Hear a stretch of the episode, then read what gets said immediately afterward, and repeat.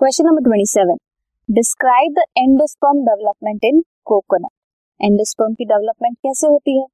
Primary endosperm nucleus triploid है. Successive mitotic nuclear division होगी.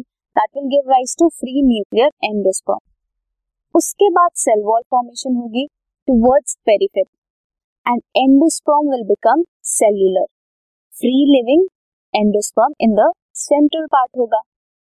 Next question is why is the tender coconut considered a healthy source of nutrition क्यों consider होता है?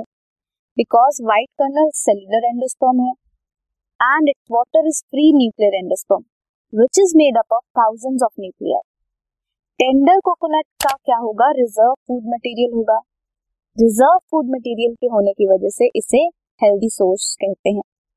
How are pea seeds different from castor seeds with respect to endosperm pea seeds और castor seeds में क्या difference है pea seeds non albuminous है and castor seeds are albuminous pea seeds में no residual endosperm but completely consume होते हैं during embryonic development whereas retain करता है part of endosperm castor seed and not completely used up during embryonic development this was question number 27 this podcast is brought you by Hubhopper शिक्षा अभियान अगर आपको ये podcast पसंद आया तो प्लीज़ लाइक शेयर और सब्सक्राइब करें और वीडियो क्लासेस के लिए शिक्षा अभियान के यूट्यूब चैनल पर जाएँ।